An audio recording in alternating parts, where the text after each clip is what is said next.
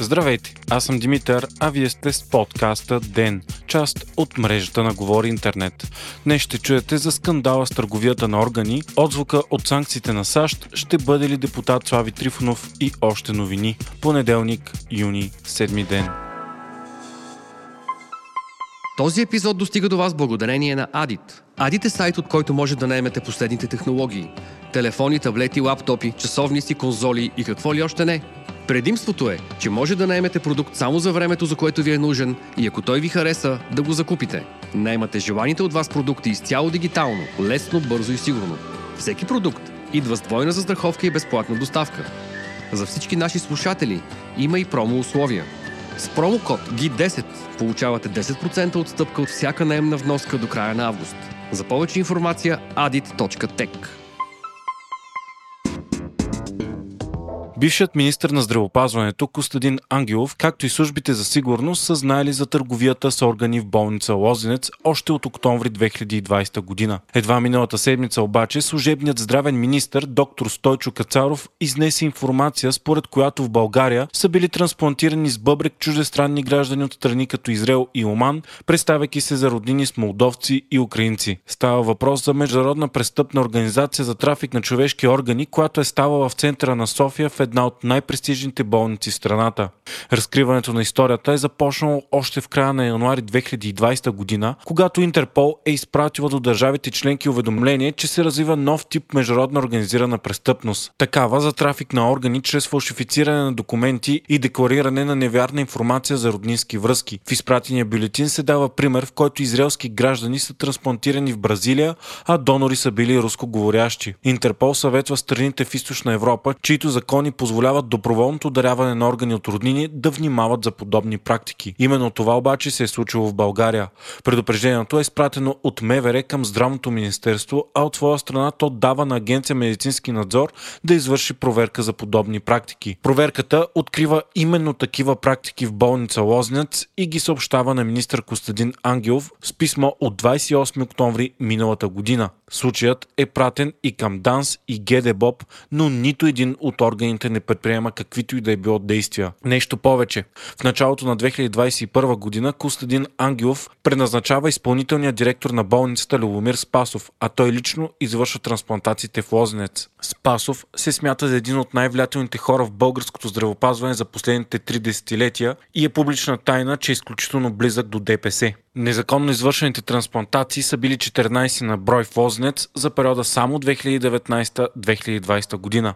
Още по-притеснителен обаче е казусът с изместването на листите на чакащи. В болница Лозенец през април месец е извършена трансплантация на черен дроб на човек, който е бил четвърти поред в листата за този орган, като са пренебрегнати първите трима, които са били много по-подходящи от него. За това също обяви лично служебния министр на здравопазването, като по негови думи човекът, който е бил трансплантиран е бил на много висок пост държавата. По информация на разследващия сайт BirdBG става въпрос за Веселин Даков, бивш главен секретар на Министерския съвет при Бойко Борисов. По информация на Капитал, директорът на агенция медицински надзор която отговаря за трансплантациите у нас, устно е наредил на служителите си да насочат черния дроб за трансплантация от ВМА в болница Лозенец. Случилото се нанася огромен удар и на без това едва кретещата българска трансплантология. Страната ни е на последно място по органно донорство в целия Европейски съюз, а в листите за нов орган чакат над 1000 души, но неофициално в пъти повече. В последните години трансплантологията у нас е белязана от множество скандали и нещата всяка изминала година вървят от зле на по зле. Санкциите на САЩ са сериозен сигнал, че корупцията в България е пуснала дълбоки корени в политическата и економическата система на страната, каза премиерът Стефан Янев в началото на заседанието на съвета по сигурност днес. Янев коментира, че е унизително, че получаваме тази информация отвън, а до момента компетентните органи не са предприели нищо ефективно. Тези органи са били до момента не просто неефективни и безполезни, но в обществото ни има съмнения, че са катализирали развитието на корупционната среда, каза премиерът. В петък правителството реши да състави черен списък с всички хора и фирми, свързани с санкционираните от САЩ Пески, Бошков и Желясков, а държавните ведомства няма да имат право да работят с тях. През уикенда пък посланникът на САЩ Херо Мустафа каза в интервю пред 24 часа, че американски фирми, които оперират в България, непрекъснато и се оплакват от корупцията в страната. Тя напомни и проучване на Евробарометър, според което според 85% от фирмите в България корупцията е ендемично явление. Още от деня. Лидерът на има такъв народ Слави Трифонов обяви, че няма да се кандидатира за депутат на предстоящите избори на 11 юли. В публикация във Фейсбук Трифонов намеква, че за сметка на това може да се кандидатира за друг пост, без да уточнява кой точно. През есента обаче следват президентските избори. Възможно е и той да има предвид, че би станал премьер, тъй като Конституцията не изисква министър-председателя да е депутат. Трифонов аргументира решението си с това, че мястото му не било в парламента, а да носи отговорност за хората от партията му, които са там. Трифонов не се яви нито един път в краткия живот на 45-то Народно събрание, където беше избран за депутат. Той се закле онлайн, защото беше под карантина заради COVID-19. След това пък не идваше на заседанията, като каза, че заболяването го е ударило в кръста и му трябва още време да се възстанови. Северна Корея въведе нови мерки, които се опитват да премахнат каквото и да е било чуждо влияние в страната. Най-изолираната и тоталитарна държава в света забрани всякакви чужди филми, носене на джинси, определени прически и говоренето с жаргонни думи.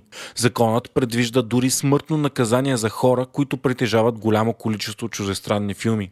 Гражданите, които са гледали такива пък, ще бъдат изпращани в трудови лагери или осъдени на до 15 години затвор. Основателят на Амазон, Джеф Безос, обяви, че ще полети в космоса. Това ще стане още на 20 юли тази година с космическият кораб New Shepard, построен от собствената му компания Blue Origin. Blue Origin ще извърши първият суборбитален полет за космически туристи в света. Космическият кораб ще достигне височина от 100 км над Земята и ще продължи 11 минути.